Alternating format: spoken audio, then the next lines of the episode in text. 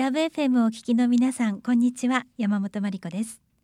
毎月第3第4土曜日のお昼1時からお送りする JAL 九州歴史ロマン街道。九州各地の歴史と現在そして未来へつながるお話をゲストの方をお迎えして伺っていきます。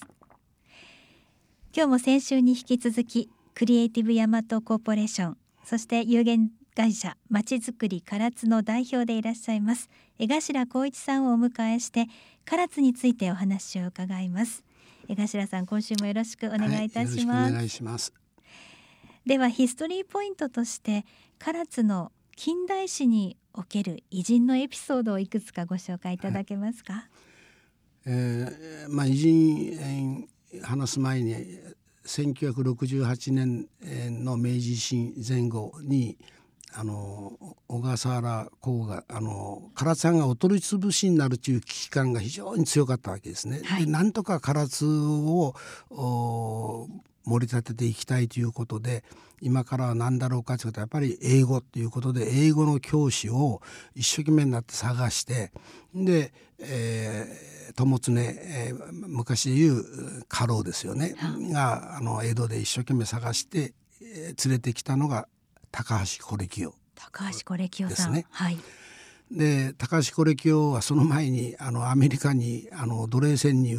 騙されて売られていってで密航して日本に帰ってきて、うん、でブラブラしてる時に、はい、あのそういったお声があってでその頃の藩主の藩のいわゆる知事ですね。藩知事の給料が30円の時に大体100円ぐらいでねからあの唐津にスカウトされたわけですよ。はいで唐津に来て、まあ、実際いたのは1年3か月ぐらいということですけどその中で英語塾の対抗寮っていうのを作ったわけですね。はい、でその時に集めた生徒の中にまあそれ以前にもあの唐津藩にはあのいろんな私塾がたくさんあったんですけどもでその中でその新しい分野に勉強しようという若者を集めて、えー、作ったのが太閤寮ですね。でその中からあの代表的な人としては、うん、曽根達三辰野金吾、はい、まあ大島小太郎それから麻生正兼いろんな人が出てますけどあのそういうふうなあ高橋教を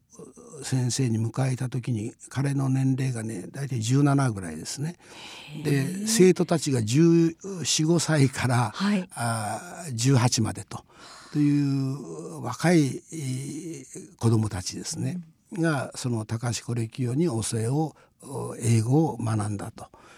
でその人たちがうん一生懸命学んだ英語ででもって高橋コレキオが東京に、えー、帰った時に徒歩でですね歩いて、えー、何人かの生徒たちが高橋コレキオのもとにやっぱり行っとるわけですよ。頼って、えー、そしたらねそその面倒をきちんとやっぱり見てきとるわけですね高橋コレキオ先生が。破天荒なだけじゃなかったんですね。うん、あのまあとにかく唐津に来た時も大酒飲みだったという話は聞いてますけれども うん唐津の商店街の中中川茶屋の2階に居候してね、はあ、でで英語を教えてたと。子供たちがその藩のねあの下級武士の子供たちですよ。でその人たちがもうお取り潰しになったら職がないわけだからなんとかっていう形で、えー、頑張っていったと。でその中で今先ほど申し上げましたその曽根達夫とかあの高橋是清、はい、でこの2人がですね今の東京の丸の内をその頃はあの今の丸の内がね三菱ヶ原というただ何もない原っぱだった。その一帯が、うん、でそこで、まあ、鉄道も上野駅からあの北はあるわけですね。それから西の方は新橋駅で終わりなんです。でそれを一緒にしようということの東京都のいわゆる設計でその時に東京駅をどこに置くかということで今の東京駅の場所に決めて皇居に向かって真正面なんですね。うんえーで、えー、そこで、えー、東京駅っていう名前がついてそその後がね京都は京都駅とかね大阪駅とかっていう名前に変わったんですけど、まあ、いずれにしてもあの東京の丸の内の基本的な設計は唐津出身対向領の辰野金吾と曽根達夫が一生懸命やったと。東京駅は高橋コレ企業が設計しとるわけですよね。他は三菱の建物をいくつかあの達郎金吾と曽根達夫で作ってますけどもまああのそういうふうな生徒たちが太閤領から出たということですね。発展の基盤ですもんね、うん。そうですね。近代化のやっぱり基盤になると思います。その他にも有名な設計をなされた方とかも出てらっしゃるんでしょ？大体あの石炭関係の人が多いですね麻生正兼とかね、うん、唐津のあの炭鉱とかあの全国の炭鉱を開発した人たちはそこの中から出てますね。それから天野為之、えー、えー、早稲田の第二代の学長さんですね。はい。でそういった縁があって早稲田の高等部が、まあ、唐津城の下の舞鶴公園の下に今早稲田佐賀佐賀早稲田中学高校が来とるんですけどね。えーまあ、数々の、まあ、発展の基盤を作った人たちが、いろんなところに唐津から飛んでいかれてるわけですね。唐津出身の偉人には他にも名前がある方いらっしゃいますよね。やっぱり唐津があの非常にあの近代の中で盛んになったのはやっぱり炭鉱を抜いては語られんわけですね、はい、そうするとねどうしても竹野内明太郎っていう人物を挙げていきたいと思います。竹之内明太郎さんの弟が吉田茂なんですよね。はいええ、で竹内家からあの吉田家に養子に行って吉田茂になったんですけどまあそういった形で竹内明太郎が34年ぐらいね唐津に住んでたんですよ。え、あの今南城内というところにその建物もあったんですけどもうそれが古くなって取り壊されたんですけどその竹内明太郎が吉野谷炭鉱っていうその無塩炭のね非常に上質の石炭をあの唐津藩はあの吉野炭鉱こでやっぱりあの掘ってたわけですね。でそれの掘削機械なんかを作るために空手工所を作って、もう今唐津プレシジョンになってますけどそして竹内明太郎があの石川県の銅山を開発する時にあの唐津鉄工所の技師を5人ぐらい連れて行って今の小松製作所鉄工所を作ったわけですね。その鉄工所が今の小松製作所になったということで小松製作所と唐津鉄工所はあの兄弟会社に近いですね。えー、ここにも唐津からの基盤がねずっと息づいているわけですね。はいだから空手交渉の技術はその当時日本でもね最高の技術で戦艦大和のね砲身の旋盤機械を作ったりしてるんですよね。旋盤、はい、あの砲身をくり抜いていく旋盤機ですね。えー、それが今もやっぱりその技術としては後に残されてるわけですよね。うん、もうあの社風もそうだしね、えー、素晴らしい会社ですね。うんそうですか。JAL 九州歴史ロマン街道九州各地の歴史と現在そして未来へつながるお話をゲストの方をお迎えして伺っています。今日は先週に続いてクリエイティブヤマトコーポレーション有限会社まちづくり唐津代表でいらっしゃいます江頭光一さんをお迎えして唐津について全般にお話を伺っています。では今日も唐津の魅力ポイントを教えていただきたいんですが唐津を取り巻く島にもたくさんの魅力があるということですよね。はい、あの唐津にはね7つのあの島があって私はあの海に降りた北斗七星という名前を付けてますけども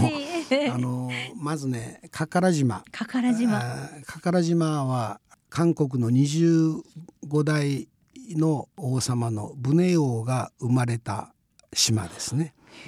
非常に品格のある島です。はい、でその次が松島。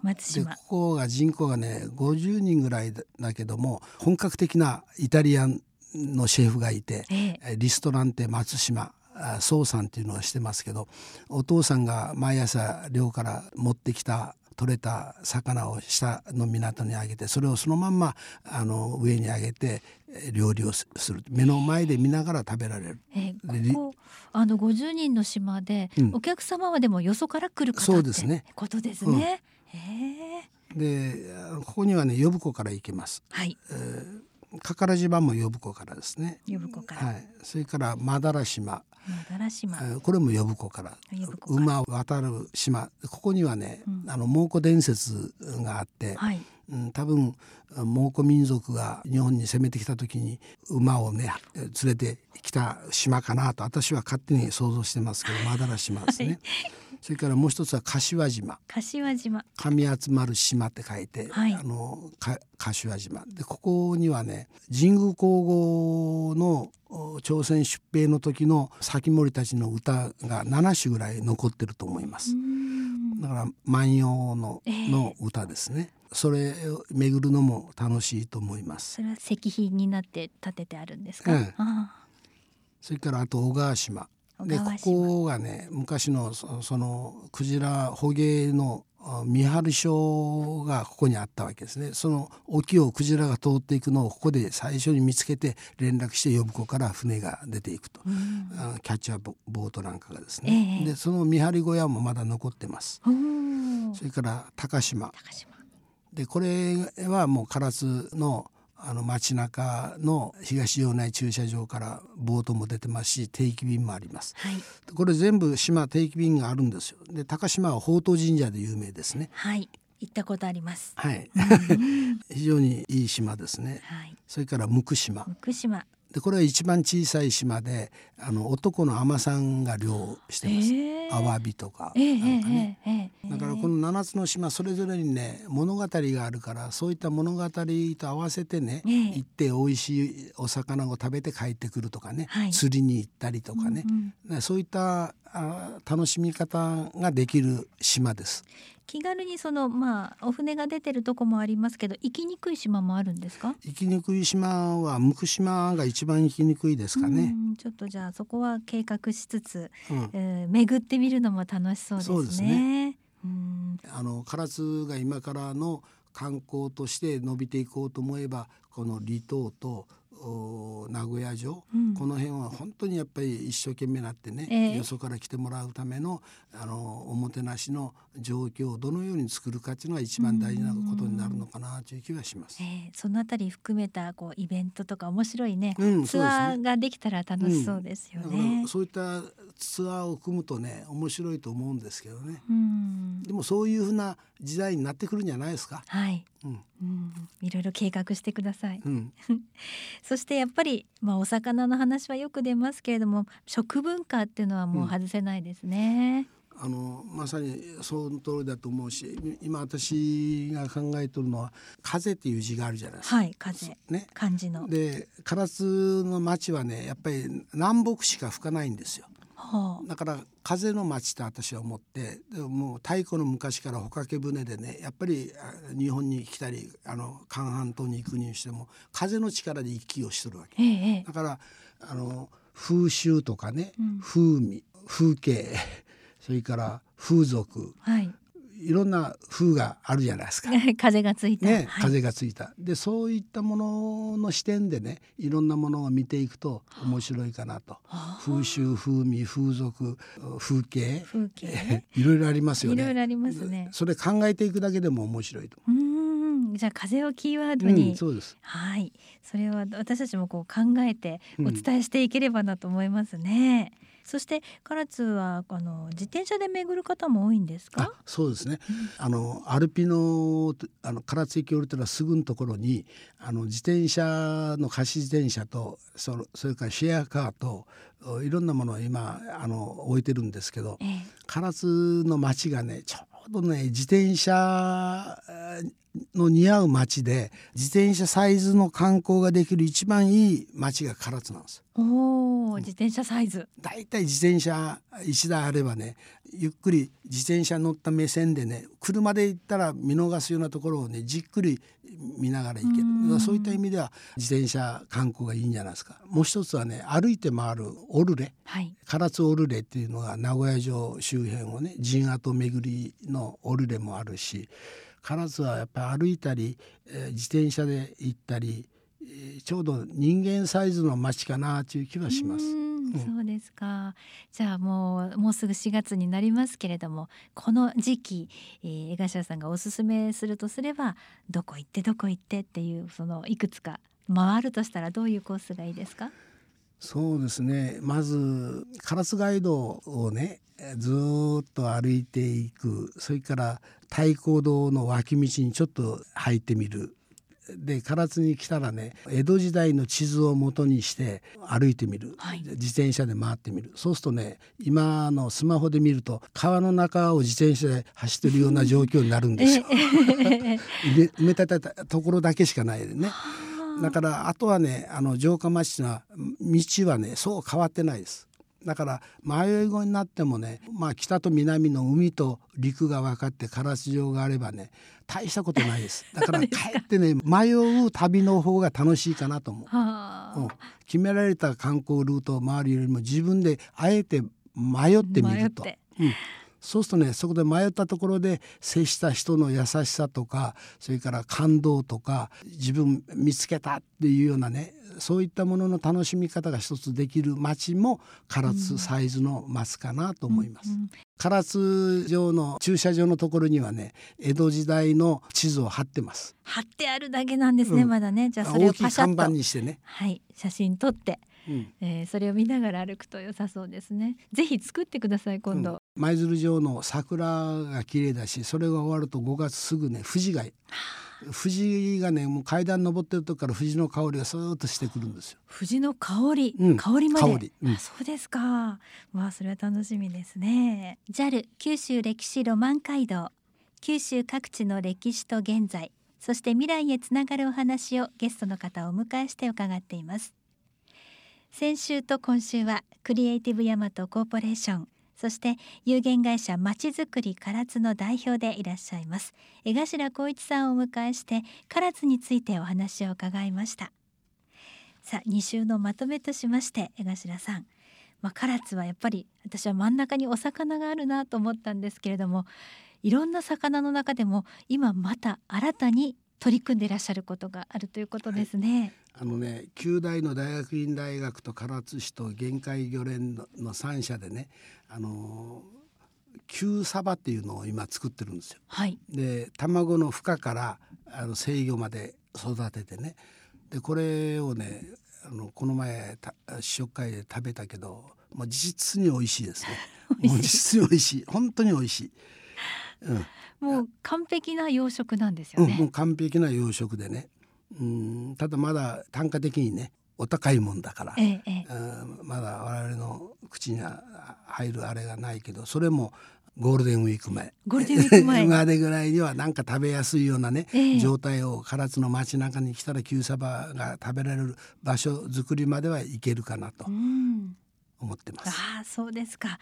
旧サバという名前覚えておいてくださいね。旧はローマ字の旧旧ですね。にカタカナのサバだそうです。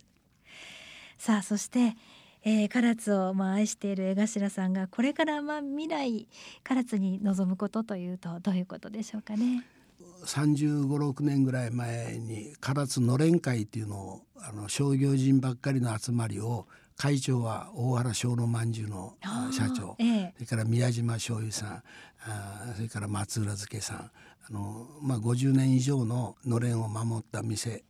で作った会がのれん会っていうのがあるんですよ。はい。でそこで何か残すものないかなって言った時に、まあ、いろんなものを作ったんですけど唐津駅から唐津市役所に行く途中にね大きいえ看板の中にねあの吉田初三郎さんの長官図のはい。地図をえー掲げてるんですよ。ええでそれはね唐津をあの海から見てで右端の方にはロシアのねウラジオストックまで書いてあってで左側の方は東京まで書いてあるんですよ。で本当に一望でずっと自分の立ってる位置が分かると。でそれが奈良ホテル行った時もありますし韓国に行った時もあのプサンのので見たら韓国全土をね対馬の上空ぐらいから見たその韓国の長官図があったんですね。ですからあの海から見た視点まいわゆる物事を見る時の視点をちょっと視点を変えてみようと。で長官図的な位置からもう一回自分たちを見つめ直してみるっていうことが一番大事なことかなっていうのを今考えてます。あまあそれは歴史を踏まえることでもあり未来を見ることでもありますね。うん、あの全国各地にねあの吉田初三郎さんの長官図長官図はねたくさん残ってると思うんですよ。まあ、本も出てると思いますので一回各地の長官図をそれぞれの方たちがね見てみられると面白いかなと思います。唐津に行きたくなりました。ぜひお待ちしております。はい、えー、頭さん2週にわたってありがとうございました。はい、毎月第3第4土曜日のお昼1時からお送りする JAL 九州歴史ロマン街道